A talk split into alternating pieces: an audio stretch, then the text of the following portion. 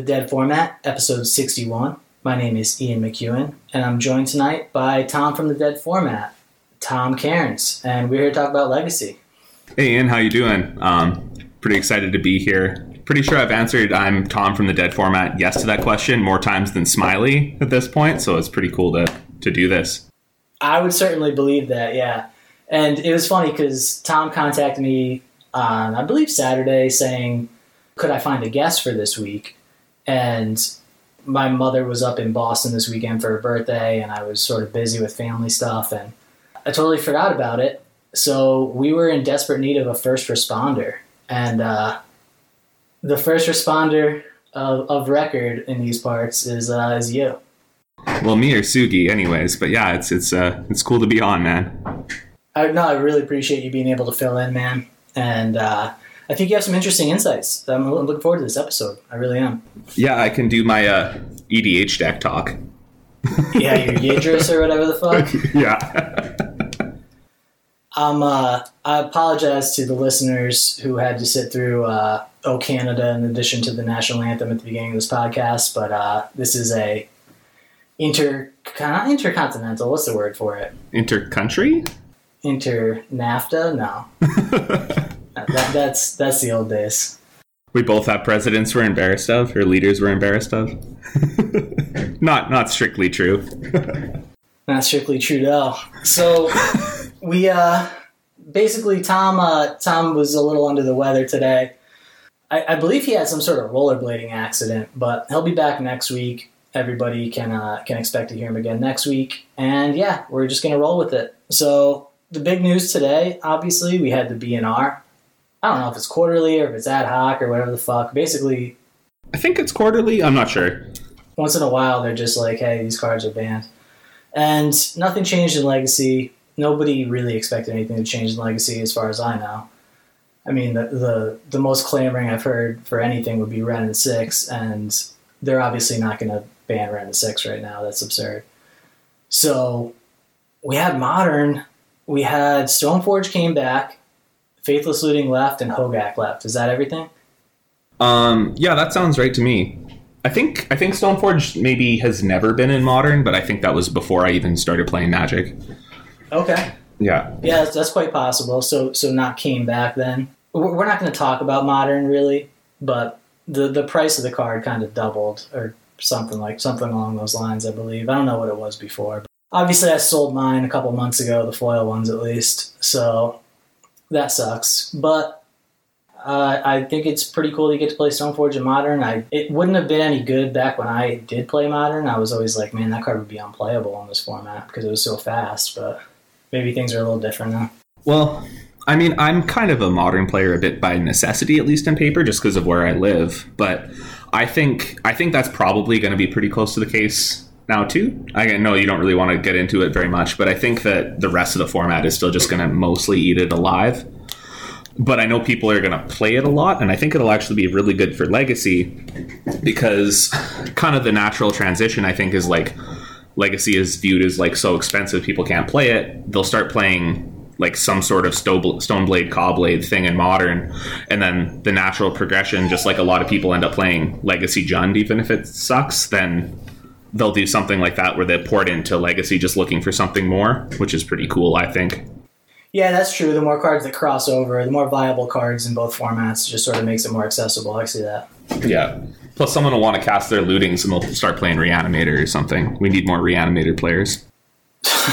Yeah, like we need a fucking wall at our Canadian border. Right?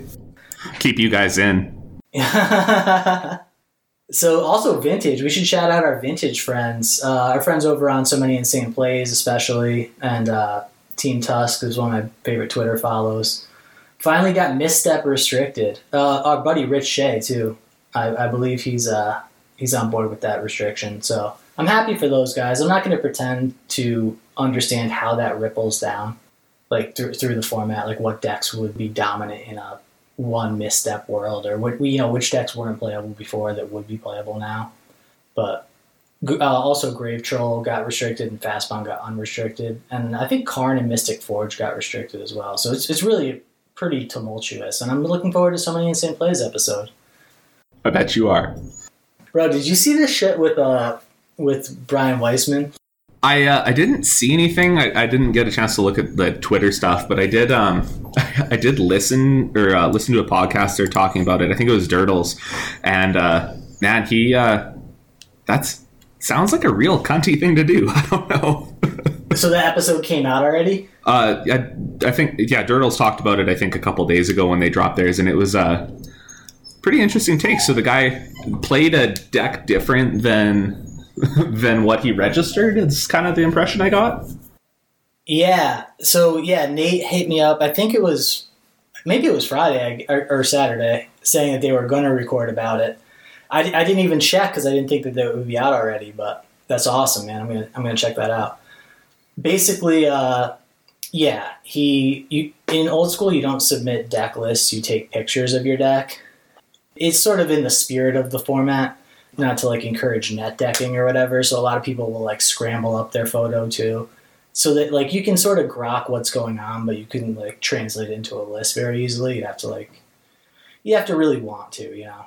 Yeah. So there's not like there's no data scraping or whatever. You can't control F the cards or whatever. Yeah, yeah, and the visual is very important too, like the visual aspect of seeing everyone's alpha, beta, the aesthetics of the deck whether it's signed, whether it's all ABU, whatever.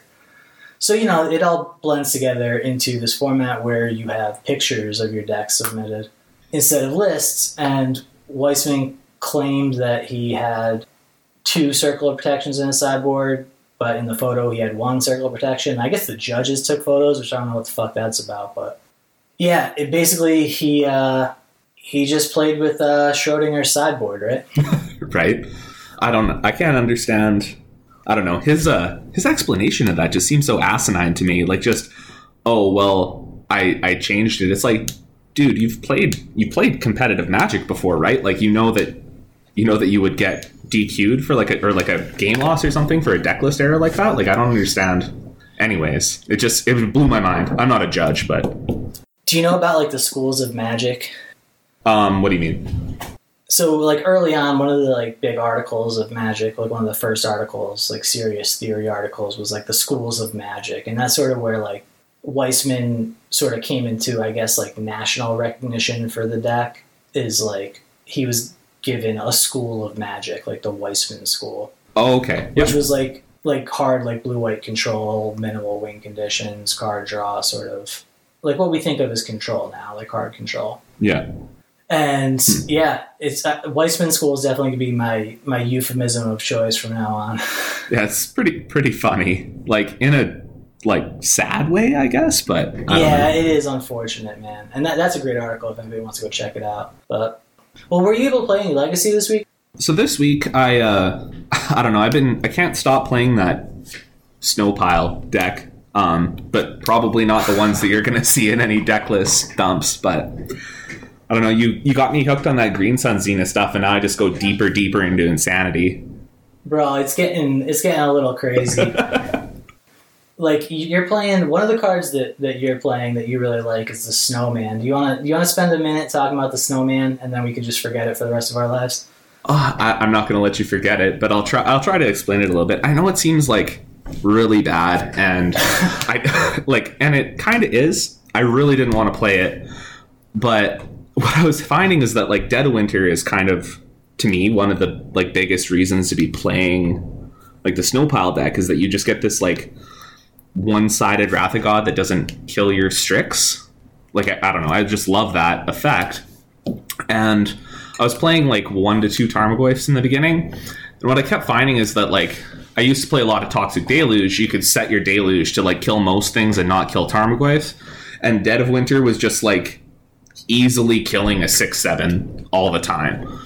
So I kind of had played a little bit of Horizons Limited, and I thought, well, if the rest of the set is as pushed as this, try this one of Snowman, and it's actually been pretty consistently overperforming. Like I know it's it's stupid. It's like a four mana star star with trample, and the tap down the lockdown ability is kind of nice. Like you can find a way to tempo merit laser whatever and it's it's embarrassing to play there's definitely like a two minute pause after a lot of times when i put it into play but it doesn't die to dead of winter, and it's frequently just a one turn clock.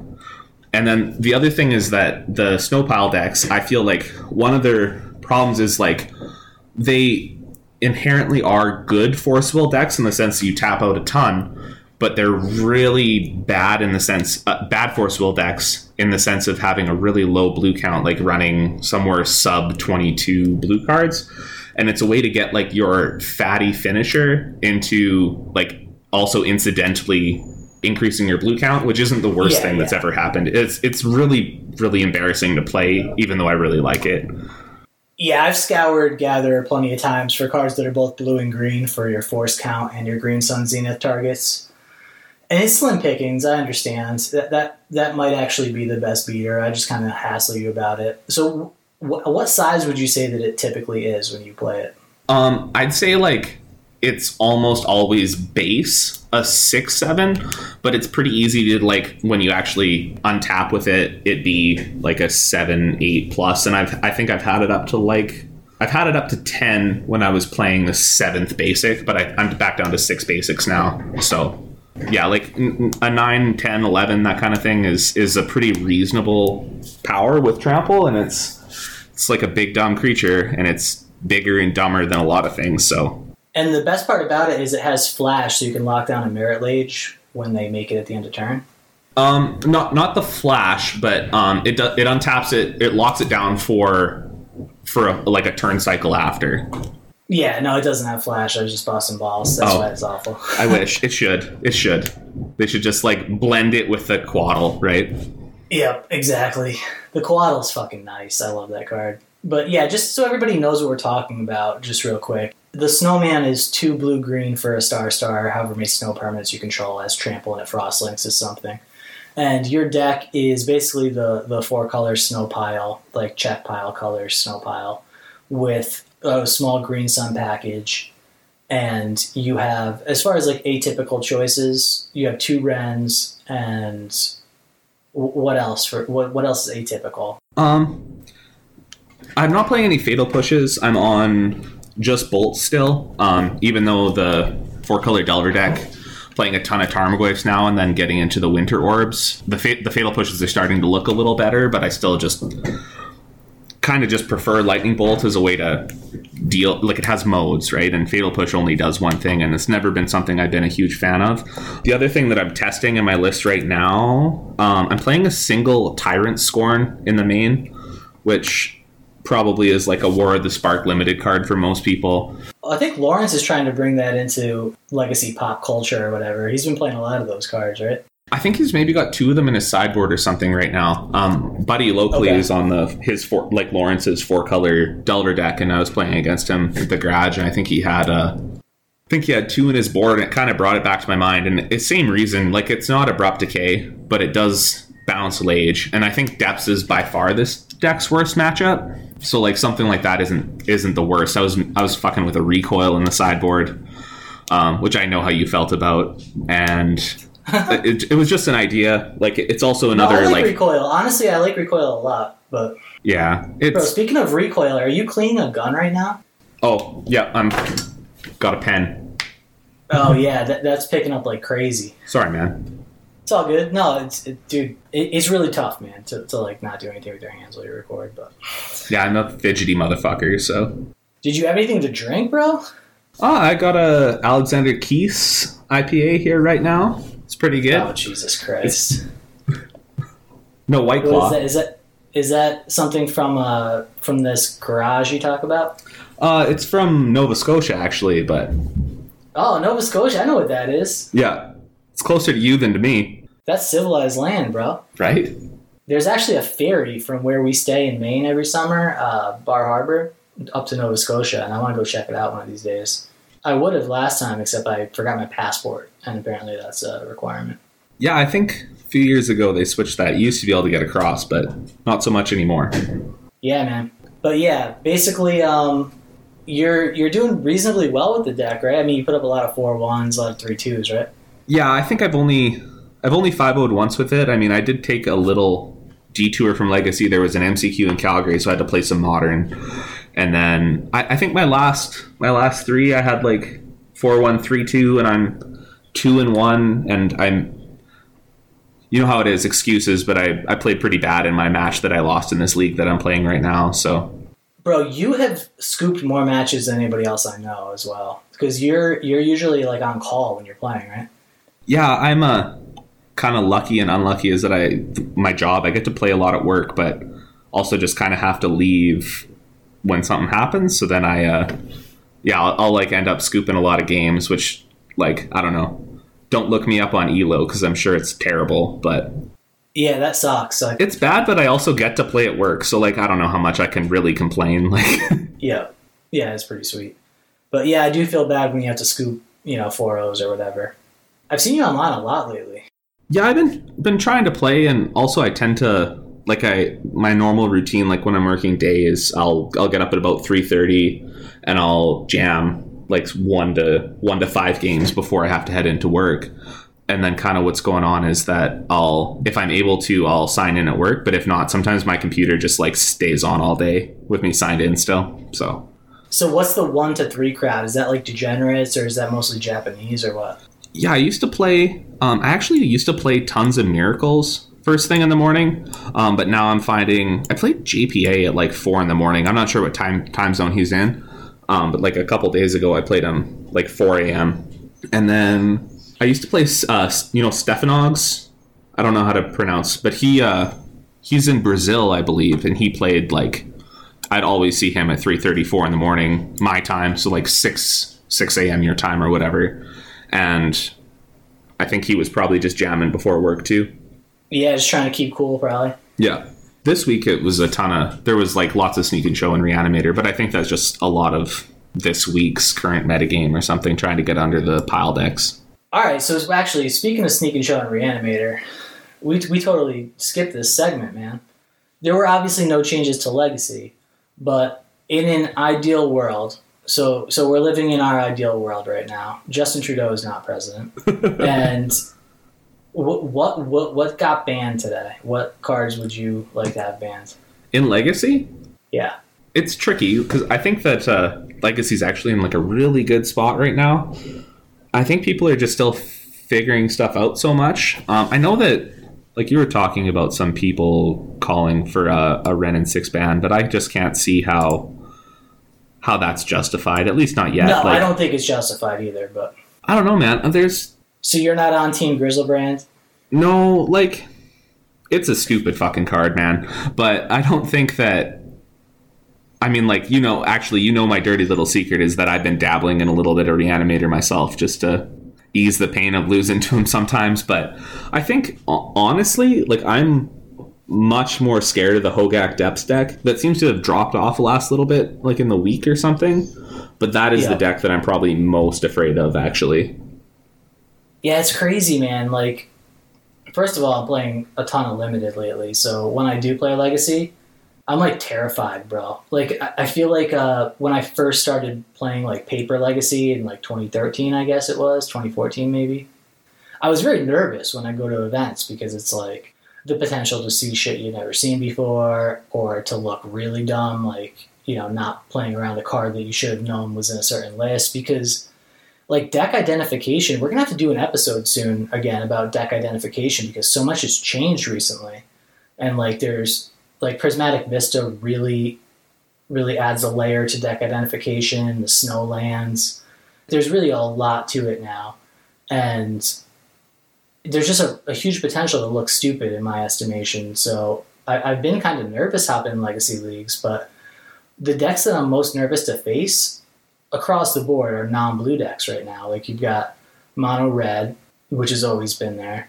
You've got all flavors of depths. You've got Hogaak depths, you know, slow depths, and turbo depths. And then you've got the other Hogaak deck, and you know, just the the typical black red and uh, show and tell is technically a blue deck, I guess, but those are the decks that I'm always like, oh, don't, don't, you know, I don't want to see that right now. And it's just crazy, man. Like, how much do you think that's the London Mulligan? I don't know. I think it's probably probably quite a bit, but also maybe like I think a lot of these decks legitimately have a pretty good claim against what a ton of people are doing right now. Like I don't know percentages, but I know that if kind of the two fair decks that are going are like the some combination of like the no bad cards rug and the um, four color four color Delver deck, deck, and then some sort of pile variant. I don't think the moon decks really punish the snow decks at all, but I think like what they do to Delver must be pretty fucked up. Oh yeah, for sure. And that's kind of why we saw blue white popping up again was sort of in a response to the moon decks, but it's really I don't think it's it's really at the power level for what the format could be if those decks weren't preying on the two decks that you mentioned. So I don't know, man. It, it does kind of seem like in the last two weeks we found some sort of a stasis, though, right? Like it, it does feel again like there's a metagame to be attacking. It's not all Wild West shit that we're seeing. Yeah, it's not it's not too crazy. Although I did play against a pretty nuts deck today. It was like an Urza Thopter Sword Karn deck, which I made some pretty dumb plays. And speaking of the deck identification problems, he led basic planes against me, and I just figured it was D and T, which I don't think Pile can. I don't think Pile can really lose to that deck. Not to shit on any D and T players, but Plague Engineer and Dead of Winter really messed that matchup up. And I thought it was just going to be easy mode, and then I got Thopter Foundry into Oblivion. So yeah, that's pretty brutal. All right, so you want to jump into the challenge? Were you able to play the challenge this week? Uh, sadly, no. I was uh, I was doing some farm stuff this weekend, but oh yeah, dude, you're you're an actual farmer. This is uh this is I think our first farmer on the cast. I mean, I don't know how many farmers play any magic at all. I'm probably one of the first farmers ever to be on a podcast, but that could be, bro, actually. Yeah, doing some uh had to move some cows around, so no no challenge for me this weekend, but would have been fun to play. I really enjoy them. Yeah, dude, you you've been a semi regular on the challenge circuit. Yeah. So this challenge was won by this is wild, dude because this is something that we actually talked about this week. This is sort of like the no bad card rug deck. We've got four Delvers, three Arcanists, three Tarmogoyfs, and two True Names. Rug Delver, all the stuff you'd expect. One Force Negation, one Spell Pierce, one Spell Snare, which is like the package now, but also one crop rotation. And in the sideboard, we see Karakas and Bojuka Bog. And this is something that Tom and I had discussed maybe one or two weeks ago with the rug deck that came in ninth in the challenge, having two Karakas in the sideboard. And our boy Nate from Eternal Durdles has been up on crop rotation for a while now, playing it in decks where he kind of questionable. Maybe he shouldn't be, but uh, just calling crop rotation the the green brainstorm, and it's not the green brainstorm. Like uh, that's kind of far out there, but it does provide some of the best lines against the depths deck because if they go discard, you fire it off, and if you're close to Hellbent, or if it's something like a duress and you just have creatures and lands, you can turn the two for one crop rotation into a one for one. Or if they're wasting you, you can turn the two for one into a one for one. So it's not necessarily a card disadvantage. It's a shuffle effect when you really need one. And it gets these two cards that are just hella important right now. Yeah, I mean, I'm actually that's one of my my plans. I know we we talked a little bit about it, but I'm actually playing. I don't think like talking about the Hogaak depths deck and even any of the eh, like faster medium depths variants. I don't think that the snowpile decks can can beat them with a stock build as an ongoing plan. So something, even though it seems pretty bad, I'm playing a couple crop rotations, a Karakas and a Bojuka Bog in my sideboard right now. I think it really is the best way to fight those decks, at least for like non-swords to plowshares, non-containment priest or whatever decks. Seems super weird, but I don't know. I'm on it. I like it. It looks bad in rug, but I mean, Wrenn six really gets back that disadvantage that you can get sometimes too. Exactly, bro. And there's all the scenarios where you can quote unquote blow people out, but you're really just one for wanting. But you know, just sort of making it work to your advantage. It can be a shuffle effect when you need it. It works really well with Sylvan Library, although that's not in this list. And also, just like, you know, sometimes against post or whatever, just being able to get a wasteland is worth two for wanting yourself because it's locking up the game. Yeah. Especially with Wrenn out, when you can turn that one crop rotation, that one two for wanting yourself into a recurring wasteland every turn. It's just like lights out. So really, it's, it's pretty nice, man. It's pretty cool to see people trying it out and doing well with it. This is Fish Duggery, by the way. Yeah, I've been uh, I've been a huge fan of it, and I could see it being excellent in rug, especially yeah with with any amount of amount of post. Getting that wasteland lock early is just unreal. So Cool, man. So second place, this this list is fucking wild, bro. Did you see this list? I uh, I looked at it a little bit. It looked like isn't this a list we had like six months ago or something? So did that list? I, when I think about that list, I always think of having mentors. Is that wrong? Like, was was there just like a black red Phoenix list before that didn't play mentor? Maybe I think it maybe did have mentor. Actually, I just saw the land grants and thought that they were onto onto something crazy from six months ago. But actually, they didn't have they didn't have Bedlam Reveler. That's what it was. It was they had mentor and no Bedlam Reveler before. Right. Yeah, that's what I think of when I think of non-blue Arclight Phoenix deck is land grant mentor shit going on, which which I think is awesome, by the way. But so this deck is just it's in here as quote unquote Jund Phoenix, but really it's just black red Phoenix with four land grants and no, there are there are no abrupt decays. There's just a Collector Ouphe and ancient grudge in sideboard. Single trophy in the main looks like. Oh, there it is. Thank you. Single Which is- trophy. Probably pretty good. That's probably like a trophy and an abrade is how much how much permanent interaction you can fit in this deck. But man, Bedlam Reveler is a fucking scary card. Dude, Bedlam Reveler is a beast. So this deck is, for people who are not familiar with it, it's uh, four land grants, four faithless looting, four rite of flame, four Thoughtseize, four cabal therapy, and four buried alive. Then the creature suite is four young pyromancer, four phoenix, and four reveler. And then add to that four dark ritual, four lightning bolt, and a braid and an assassin's trophy. And then 14 lands you might expect in a black red splash green deck. So really you're just trying to turbo phoenix. You know you can do some silly turn one shit with buried alive or you can you can sort of slow it down. This this deck probably has a speed similar to black red reanimator right? Like you're, playing a lot of the same cards dark ritual faithless looting and in this case buried alive. So a lot of the lines are probably pretty similar but we haven't seen phoenix in a while now so i, I bet this player kai fly probably caught some people pretty off guard Yeah, I bet uh, it's uh, it's definitely something when it was around. Like you were definitely thinking about some play patterns you had to have against it. And now I, I'm sure it's on no one's radar. Looking at this list, I'm a little surprised, man. Like I think doesn't 14 land seem like a lot with four land grant, or am I crazy with this much this much fast mana? I might have one of those lands in the sideboard. Honestly, I was thinking that I would have a, one of the mountains potentially in the sideboard. Yeah, that makes sense to me. Blood Moon isn't a primary concern.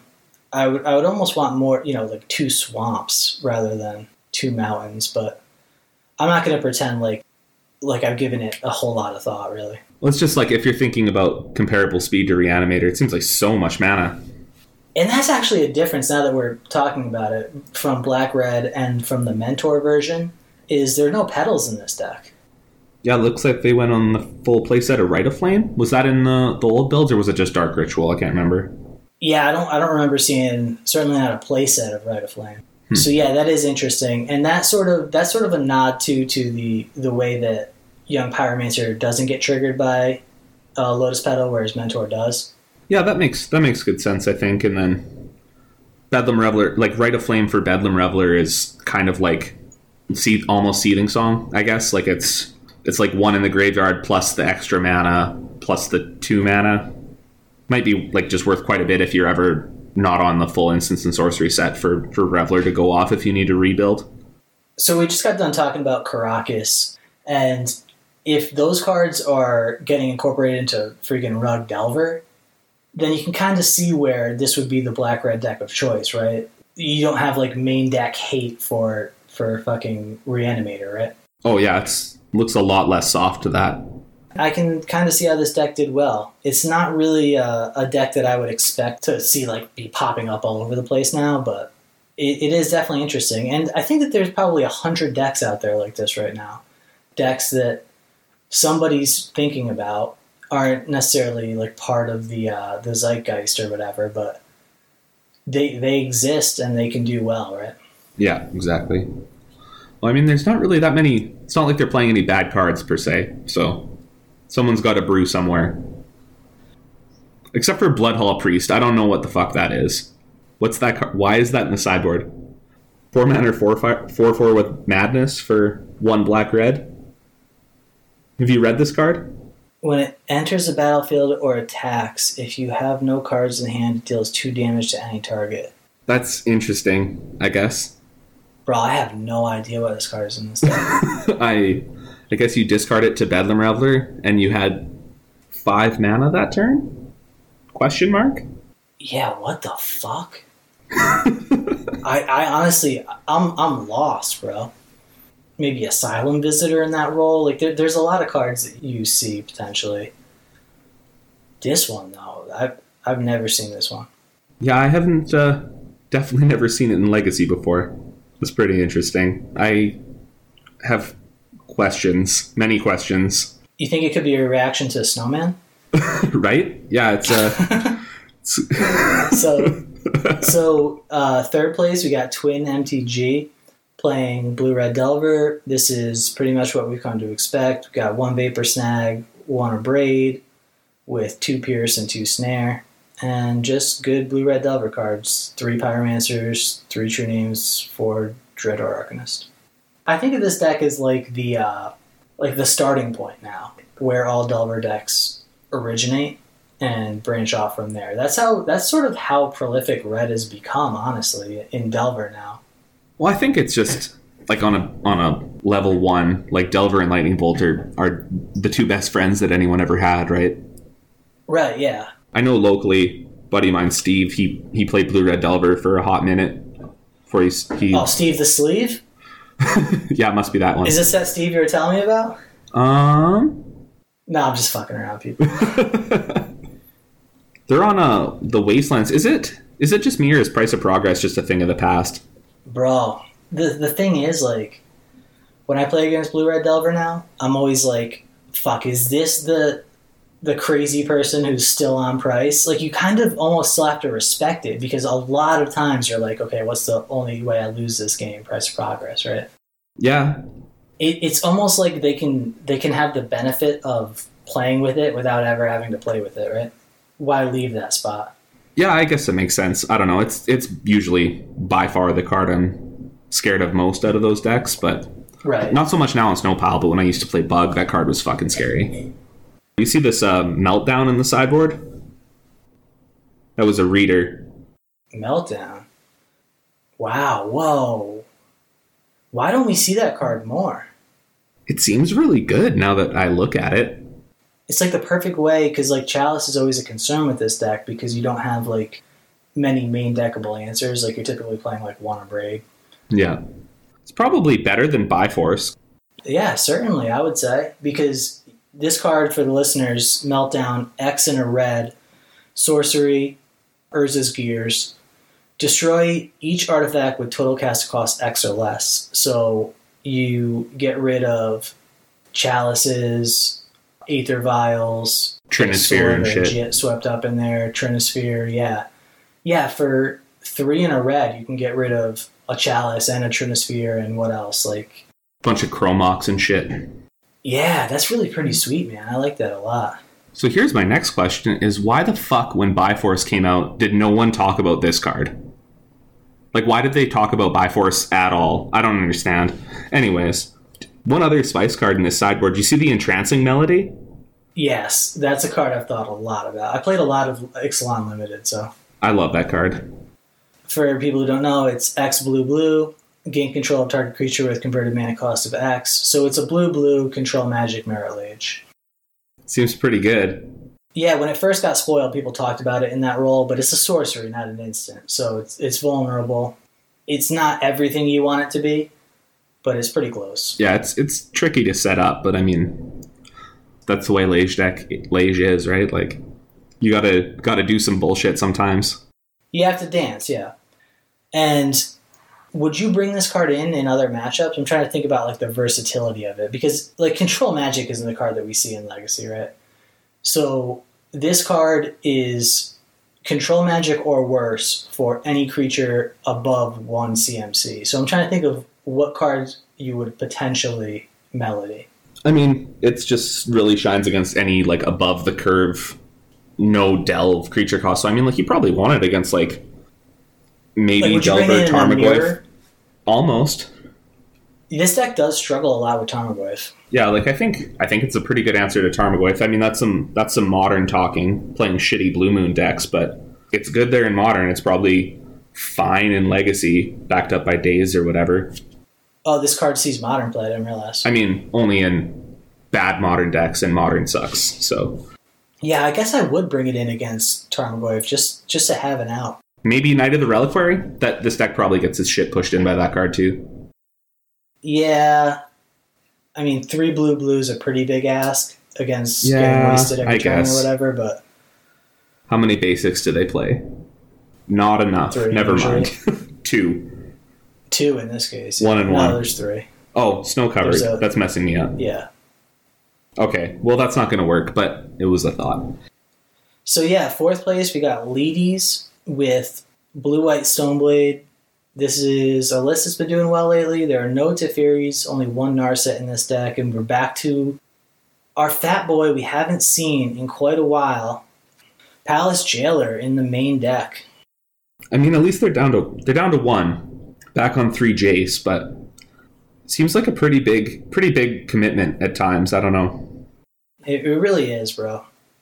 I haven't played this deck in a couple months now, so I can't really speak about how good it is right now, but when I left this deck, I was totally off this card.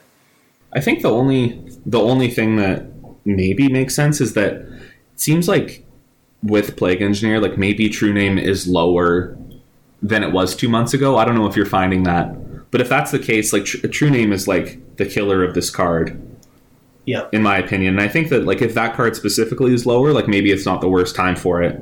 But they are up on True. like more Jaces and stuff than than I know you were when you were playing Stoneblade. Oh god, yeah.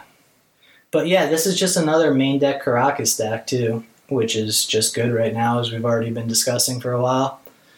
In the sideboard, we got Red Blast. That's good to see. Uh, Celestial Purge, Back to Basics. All the fucking amazing white sideboard cards, right? Yeah. We've got Canonists. We've got Priest. Containment Priests, plural. Rest in Pieces, plural. The value disenchant nature's chant split. If you own Alpha, Beta, Disenchants, it's just strictly incorrect, but Right? Naren twenty one in fifth place. This is like the the Hogaak Altar Dementia deck that we've been seeing, and this is this is like all fours. This is pretty much what the deck started as, right? literally everything except for the lands is fours. It's scary, man. I don't think you want to be on the the non-plow fair deck side of this. No, absolutely not, man. And it, I just feel like this list is tight. You know, it, it kind of is what it is. It's it's the final form of Zombardment, right? Yeah. It's the combo kill Zombardment that can just get you on turn three. Just one in the sideboard just to just to throw back, Oh, right? there is one. Yeah, one in the Oh, sideboard. nice. It's like a And two, yo, two Reggies, bro. You see that? yeah, I see that. That's awesome. I, I don't know. I, I think that not- card's really good. I had not seen that. Yeah, that card is pretty decent. I was playing against. I kept running into this guy. I can't remember his name. Sorry, but he was playing a like a mono black stompy deck. How'd you know it was a guy? Uh, well, he kept playing Rotting Regisaur. he, was playing uh, like Trinisphere Regisaur, all three drops. It was pretty interesting. It was a cool card, but So you're just gonna du- duck my question entirely. I missed that. Said, how did you know it was a guy? Fuck. Person. Fuck. Unfortunately, Reggie doesn't trample. That's a big problem. No, although it does kind of like fuel your game plan in the slowest way possible. Yeah, that's true. This is really a deck that limits the downside of Reggie because you have cards like Bridge from Below in the main that you're just trying to pitch, or a Gravecrawler. And this deck gets held on pretty fucking quick too. So 20 cards in the main that want to be in the graveyard, so. This Goblin Bombardment in the sideboard, though, I can't get over it. It feels a lot like. It's like how none of the Pox decks usually play actual Pox anymore. That's what it feels like to me, is they're just like hanging on for dear life. to me, it feels like a nod to like a main deck Emrakul, right?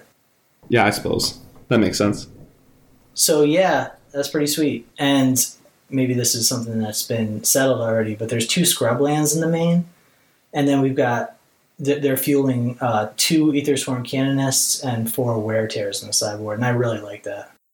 Seems super strong. I really love the one shenanigans and that it's popping up in these lists too. Actually, Oh yeah, dude, that that card's gravy. When you're playing Fort in Tombs, it's like, yeah, get me a shatter, fine. yeah, I know definitely one's kind of crept into I think almost all the reanimator boards at this point. So sixth place, absolutely nothing with fucking Infect, right? Yeah, this is a card that I a deck rather. I don't know. I really love it, and I almost never run into it anymore. It's pretty cool, but wasn't there pretty good showing at this tournament? Sixth place, or sorry, seventh place, Adventures with Tarmo, Rug Delver, Nimble Mongoose version with two Goyfs, two True Names, and two Wrenn and Sixes. And then this is still on three Stifle, which we don't see too much these days. Yeah, this is like the stockiest list from a month ago or whatever, two months ago. But I mean, he did super well with it. I like how Submerge is making a comeback. I've never liked that card. I feel as much as as much as the internet does. Yeah, that's fair. I I mean, it's great for Marit Lages. It's it's the best card, but yeah, unless they're on that uh, that sweet Peatland tech now or whatever it is. yeah, dude, remains to be seen. But we've got uh, eighth place rounding it out. Tor with Ant, and this looks just like Ant. Bold two past in flames. This looks exactly like Ant. What's their sideboard? Two Veil of Summer. I still love that card. Yep. It's so good. I'm surprised they still play Xantid Swarm now that Veil of Summer has been printed. He's on one still. They are on one still. I actually don't think that most people do. I haven't been seeing it much. So, though, I want to shout out real quick the ninth place list. For Hex Drinker, this is Rug Delver, but for Hex Drinker and a Magmatic Sinkhole. And I feel like we got a digital high five right here. Yeah, I I don't know. Hex Drinker's the shit. Um, had a just like super distracted playing Snow. Otherwise, I'd be I'd be fucking with Hex Drinker for sure. I think I think that card's awesome. Yeah, and Sinkhole is a card you helped put on the map. Well, I said something about it. I don't know, but it was uh, it, it's pretty above average, I think, and, and definitely something these decks have been been looking for. I think for a long time. So it's better than I think it's better than Dismember. It's better than fucking Harvest Pyre or whatever. Oh God, yeah, hundred percent with you on that. So yeah, any other any other decks in this in this uh, challenge that you specifically wanted to shout out? Mm, I didn't get too too far into it. I think that's that's I'm pretty good with that. Was there anything else you saw that was super awesome? Well, so down in nineteenth place, Abe the Mage, playing like I don't know what to call this deck really. Hmm. I think I played against a really similar list to this. Actually, I was when we were talking about uh, like adaptations in the metagame and depths and things. I, I was going to mention that I played against. I called it a Maverick deck that had the had the Lage combo in it. That's sure what this looks like to me. So this deck, for for listeners, I guess you can't see, it's it's kind of like Naya lands. It's it's got thirty lands with like uh, a Field of the Dead, but a lot of the lands you'd expect to see in a lands deck, with four exploration and four Mox Diamond, four crop rotation, four life from the loam. But then it has also one Reclaimer, four Knight of the Reliquary, three Wrenn and six, two Zenith, and four Swords to Plowshares. So it's kind of like yeah, a, a fusion of Maverick and Lands, right? Yeah, it's, I, I don't know. I think it's a super cool list. I think that if you want to play Knight of the Reliquary strategies while while the like four color decks are not just beaten into submission, I think that this is probably the way to do it. Man, did you see this fucking uh, this treetop village in the main? I love that card so much. Oh, fucking treetop. Village. Get the apes. Jesus Christ. All right, we're done with this shit. So, since you're filling in as Tom from the Dead format, how excited are you to do the deck dump? Um, I think more than Smiley. I like it, but Bro, the question, now that I'm thinking about it, are you filling in on episode 61, or was Tom filling in on episode 1 through 60? oh, it's clearly the latter, right? So the the league, bro. There's since since we didn't have so I didn't have Smiley to cross out from my notes. There are still five decks from the deck dump, prime for discussion. If you if you have the time. Absolutely. I got. I'm good to go. Oh, I see them. I see them listed now. I just checked your checked your show notes. See, you're already ahead of time. So Kashiwa twenty seven three, Esper Tezzerator, two Karn Scion two Narset Parter Veils, and three Tezzeret Agent of Bolas, three Baleful Strix, and two Urza Lord High Artificer, two Toxic Deluge, two Transmute Artifact, four Force of Will, four Chalice of the Void, two Dimir Signet, one Ensnaring Bridge, three Mox Diamond, two Sorcerer's Spyglass, one Sword of the Meek, three Thopter Foundry, and two Talisman of Dominance. With the lands that you'd expect from a Tezzerator deck plus two Wastelands. Yeah, this deck is basically just the old Tezzerator deck, incorporating some of the new Planeswalkers and Urza, and pretty much just just across the board. It's just like this is a deck that we kind of thought of as obsolete now with with the mono bluish versions of this with Urza. I still thought Transmute Artifact might have been getting overlooked a bit, but Karn was one of the big payoffs that people were going for, and that's not transmutable. Hmm. I've definitely never. I haven't tried anything like this. I I have a hard time speaking to it too deeply, but I don't know. It, it just seems like it's full of good stuff. It's like a blend of combo stompy, right? Like, yeah, it's got all the stompy wins. It's got Force of Will in a stompy deck, and then you also just get you know the the Urza aspect of it. Yeah, it seems like both a good a good force deck and a good chalice deck, which it can't be the worst place to be, anyways. Yeah, no doubt. So next up, oh yeah, this is this one is big, bro. This is uh this is deck you told me about. You put me onto this shit. Oh, this Otaba deck. Yep. You want to take this one? Sure. So this is uh I don't know. I think the this is a uh, heart and soul powered by another uncommon from Modern Horizons Limited, but this is a Soul Herder deck. um, so this deck, kind of a grindy Bant X, like Bant Black value deck, but we got four Coiling Oracle, four Icefang Coatl, a Deputy Detention, three Eternal Witness, a Knight of Autumn Plague Engineer, Recruiter, Soul Herder, Jace, and then probably the best and worst card in the deck. It's uh, two copies of Ephemerate. Yeah, so for people who don't know, Soul Herder is an uncommon from Horizons, like you mentioned. It's one blue, white. Whenever a creature is exiled from the battlefield, it gets a 1 1 counter. It's a 1 1 to start. But whenever a creature is exiled, it gets a 1 1 counter. And at the beginning of your end step, you can flicker a creature of your own.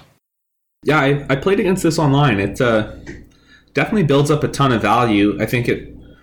Hopefully, they can figure out and break it so that it's it's does what super well in uh, in Legacy, but it's it's actually uh, starting to make a splash in Modern as well too. It's a pretty neat concept. Oh, really? Yeah, Ephemerate like kind of blanking removal and then getting this like these high value plays is super cool. Is this the guy? I wonder if he had the Thragtusk in the. Oh yeah, Thragtusk in the board. Oh, is this so? Did you play against this person? I think this might have been the same guy. Yeah, same person. Fuck. so yeah, this deck is really sweet.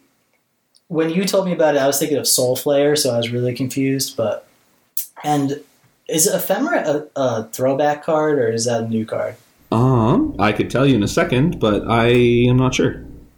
Well, just so people, if you don't know, it's a single white instant and you just flicker a creature you control, and it has rebound, so you get to basically do it twice if you do it on end step. So, you know, with Eternal Witness, it just reads double regrowth. Icefang Coatl, it's just divination.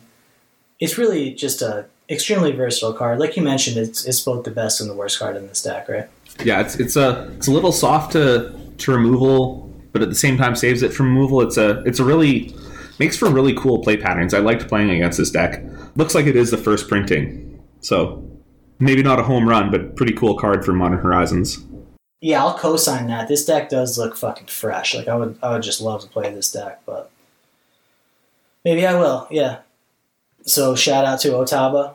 If we can shake you away from limited for ten seconds, bro. I'm, I'm like, I'm locked in a, a serious battle right now.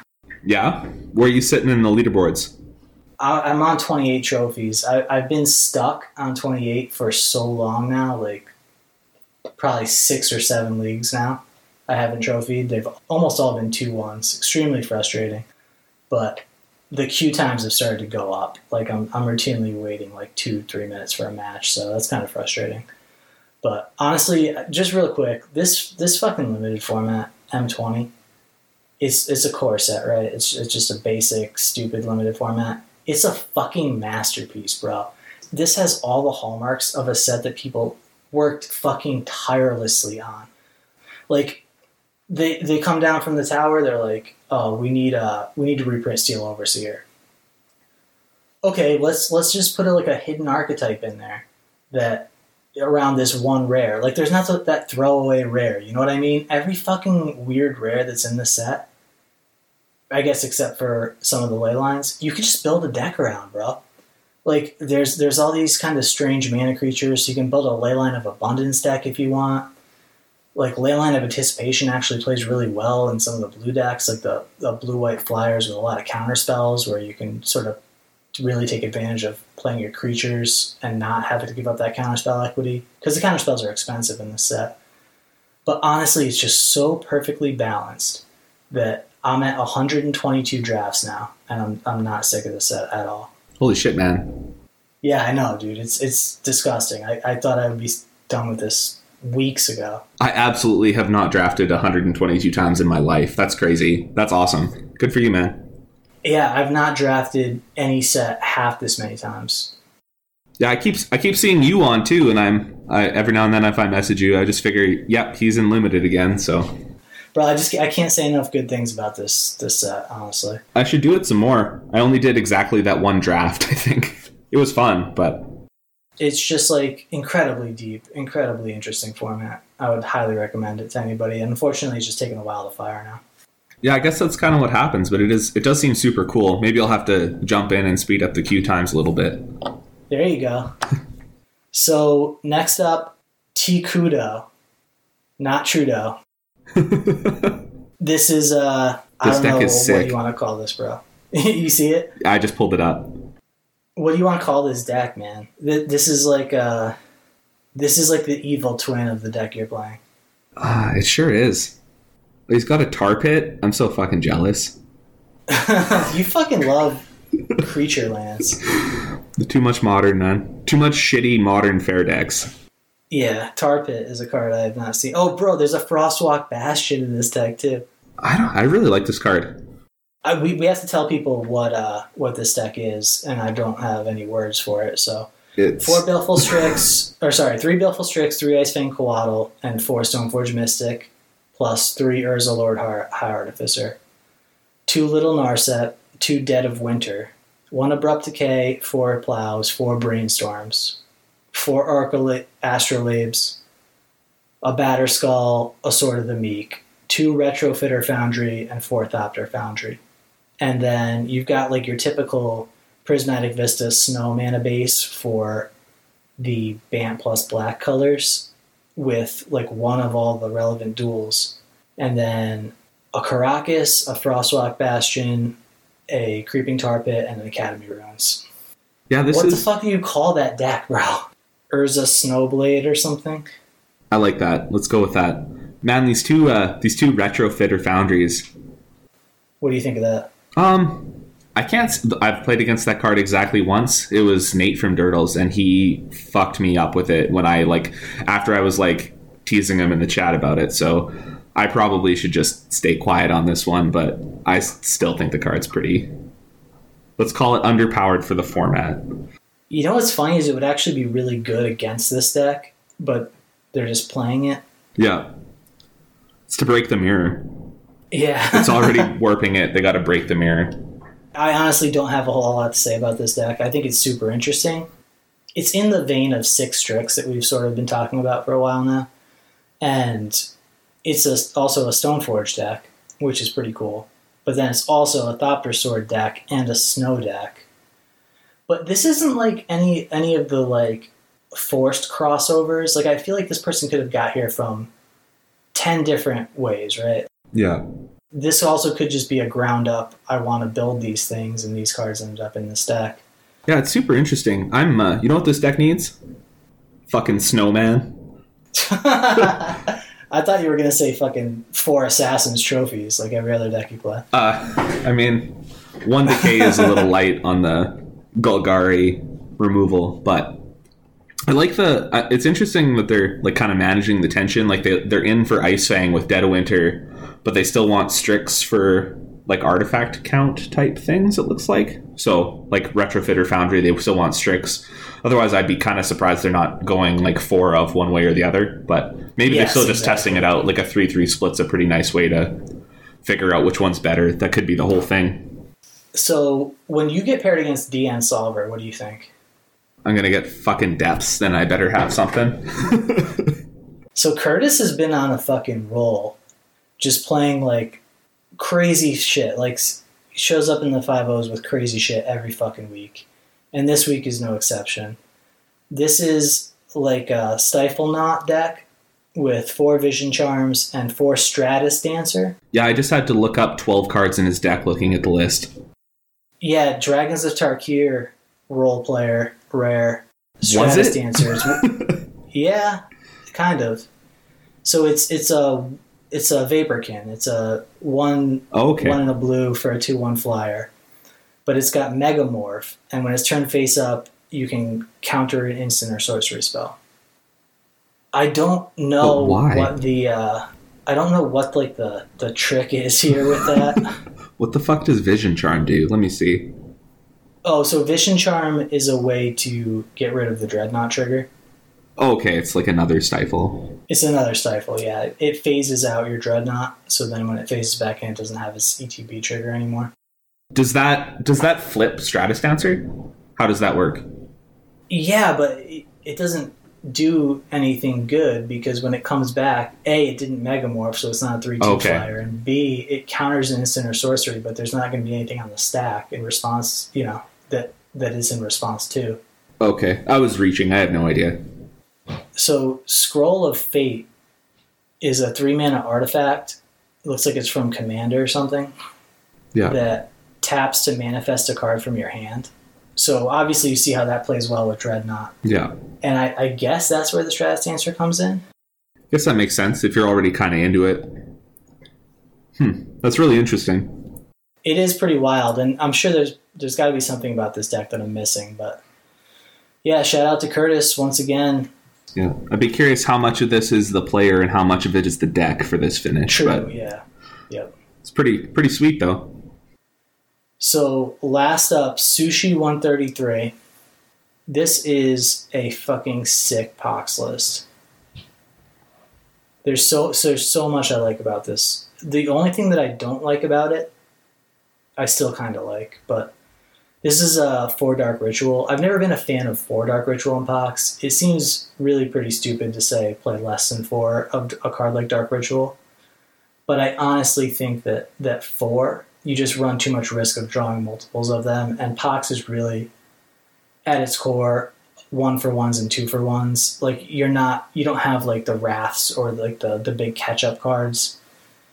You you kind of do have like a swing for the fences card now in Ashiok if you want to play the new Ashiok that can turn off all their fetch lands. That has been the card that the couple times I've ran into Pox lately, turn one Ashiok has actually been the scariest thing for me. But Exactly, yeah. But that's not what this deck is doing. There are no Ashioks in this deck. Hmm. So I'm a little hesitant about Four Dark Ritual, but this is a Pox deck with four Thoughtseize to him, which to him, first of all. What the fuck is that? that's pretty weird. Yeah, four Thoughtseize to him, two Smallpox, four Innocent Blood. Four Dark Ritual, as we mentioned. Four Liliana of the Veil, that's a staple. Two Last Hope, and two Karn the Great Creators.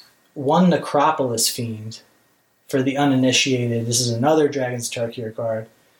Seven black black for a 4 5 with Delve and flying, and you can pay X and tap it to exile tap X cards from your graveyard and give target creature minus X minus X. So it's just like a Pox value generator card. Stick around and machine gun them. One Curse Scroll, one Ensnaring Bridge, one Phyrexian Totem, two Nether Void, and a lot of the Pox lands you'd expect, but also a spawning a spawning pool, a Maze of Ith, an Ifnir Deadlands, and a Blast Zone. I love Blast Zone in Pox, by the Yeah, way. Blast Zone seems unreal. Um, and I, I like them actually playing the main deck Bojuka Bogs. I don't know if they were always doing that, but the uh, the spawning pool. I don't know, man. I've uh, I've Yeah, dug pretty deep on some either. some lands that turn into creatures, and I have never sleeved that one. So I've, I own some, but huh? Yeah, I, I'm really excited though to see that this deck five would and maybe for uh, a certain listener who's a singer in a metal band, you might want to look here for uh, for your next tournament. You know, there's no lattice in the sideboard to go with their Karn. I'm surprised. Dude, how weird is that? There's a retro retrofitter foundry is the new name of our fucking podcast. Apparently, this has been like three weeks in a row we're stuck on this card. Yeah, I'm a. I clearly don't know what the fuck I'm talking about with that card, but Bro, it's it's just a one mana planeswalker, right? uh, And it kind of Yeah. protects like the other shit you're doing from your innocent bloods. yeah, I guess that makes sense. If you're gonna play like some creatures, Yeah, four pox and four innocent blood. Like this this kind of protects your I guess your only creature is your necropolis fiend, but kind of sad that there's no what the fuck was it, Nether Spirit? yeah, I always hated that card, honestly. Yeah, But that's usually more in like the entomb kind of builds. Uh, no, that's not true. It's in all the builds usually, but I played a little bit of It- Pox for a while, and I played it, but it was kind of like a not full It- Legends Pox when I was getting started, and yeah. I don't know, it's I didn't just so hate it. low impact. That's true. Lost Legacy making an appearance is pretty cool too. Yeah, that card. That card's in my uh, legacy sort of like junk box of cards that I might play someday. Yeah, gotta have one. All right, bro. So, what did you think of this cast? That was pretty good for Yeah? for some B B minus crew on today. So, as the Tom on the cast, you have some responsibilities now. You have to tell us who the new patrons are. Could you send me them? You, you can just, I think, you can just make them up. I think that's what Tom does usually. Okay. Um, well, we got uh, Nelly coming in as a patron. Um, Sweet. still, still rocking his street sweepers. Thanks for the donations. Is that it? We just got one this week. I think just one this week. Ah, it's too bad. All right. We also uh, we're on Twitter, Dead Format Cast. Uh, I'm at Ian18125. Do you have a Twitter you want to plug? Um, I almost never use it, but I'm uh, Graven underscore Karens on Twitter. And uh, but if you want to get a hold of me, it's just talk to me on Discord. Are you Teabag Tom on Discord? Teabag Tom on Discord. Yeah. Cool, man. If you want to email the cast, it's deadformatcast at gmail.com. Uh, I'm on Twitter at Ian18125. And I think that's a wrap.